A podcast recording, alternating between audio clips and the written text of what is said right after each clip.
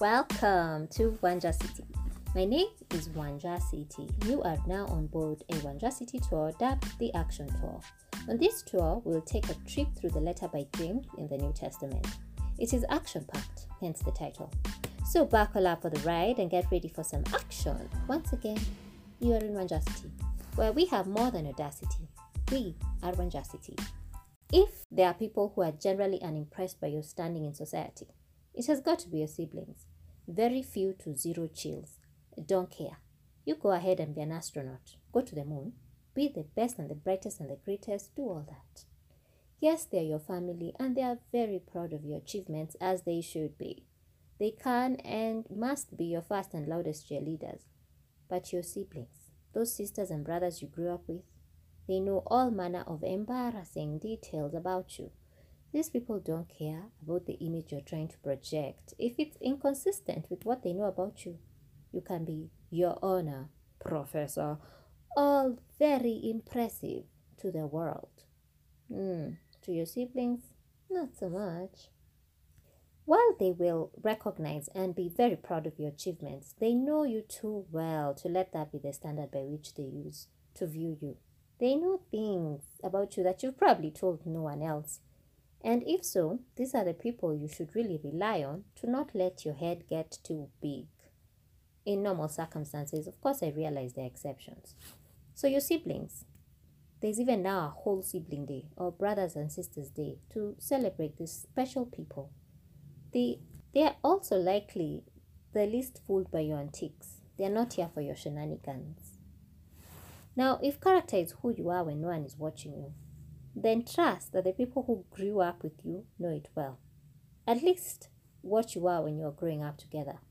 The words you speak and actions you do, they better match up. They better match up. This is partly why the book of James is interesting to me. The author is James.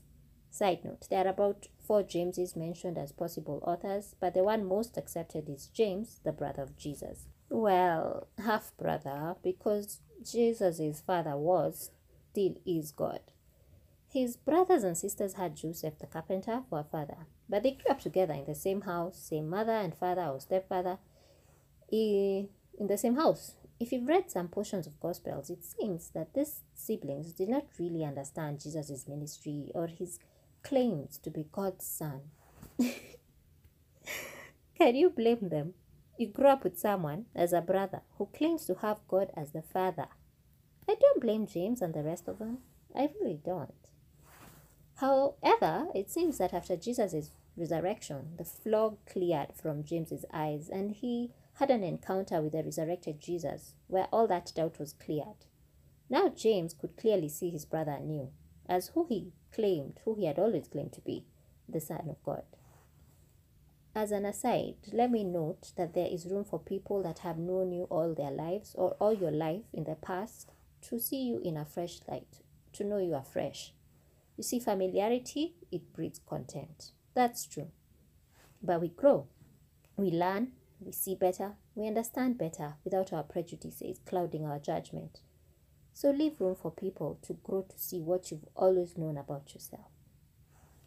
Anyway, James. James comes around and was even able to be head of the church. He was made head of the church, probably because he was Jesus' brother. You see, there are benefits and burdens of having a successful sibling. As you've by now noticed, I'm going with a school that says James, the half brother of Jesus, authored the letter of James to the 12 tribes scattered around the nation.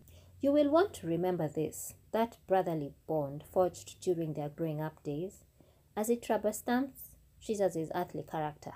To me, James is big on faith evidenced by action. That's how it summarize this letter. Faith and actions go hand in hand. And coming from someone who grew up with Jesus, I would like to think that if his brother makes faith and action his message, he probably saw it modeled firsthand from his big brother. More validation for Jesus. You see, if your sibling approves your character, if your sibling approves your message, all the more reason to believe your words, your faith, your action.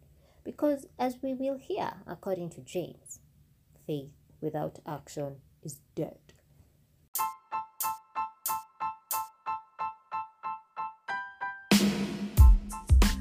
This is the first episode of the Action series.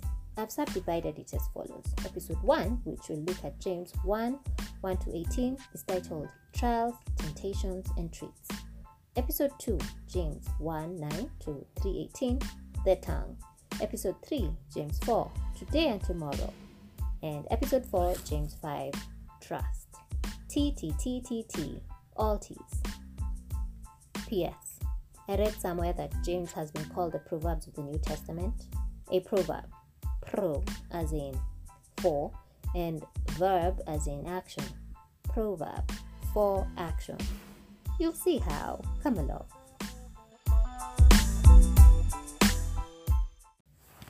Episode 1 A Trials, Temptations, and Treats.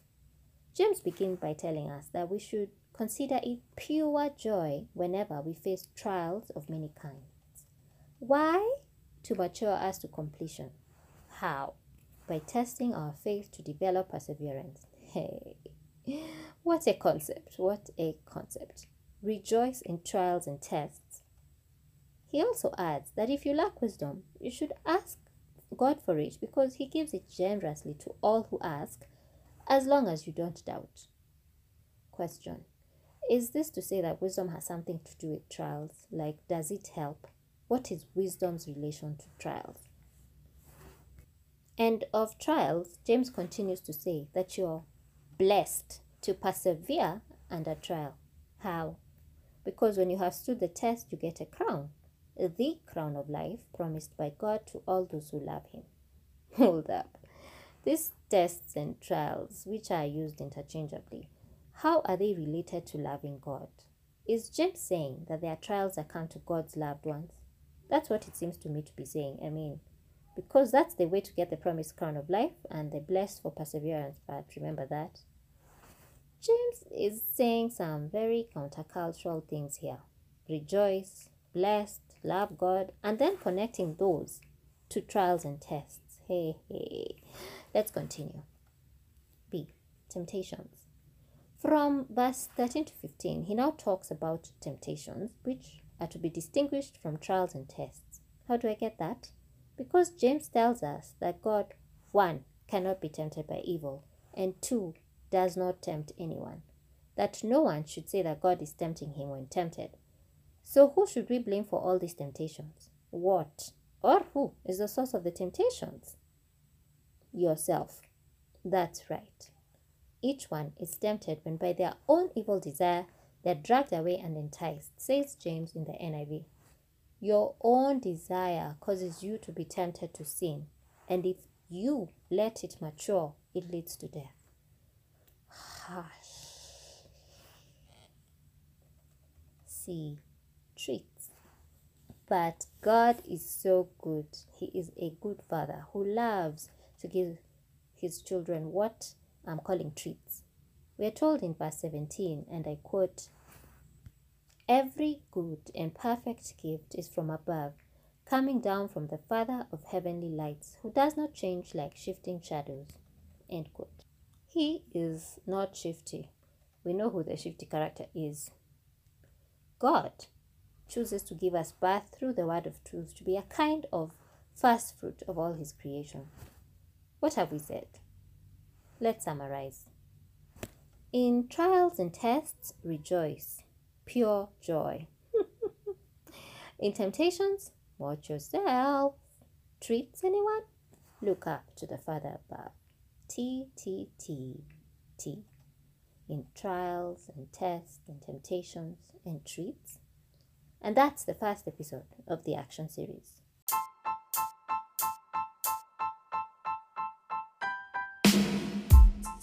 Thank you for joining me in this first episode of the Action Tour. Let's meet in the next episode right here on Wanjacity, where we have more than audacity. Remember, a city on a hill can not be hidden. So go forth and shine.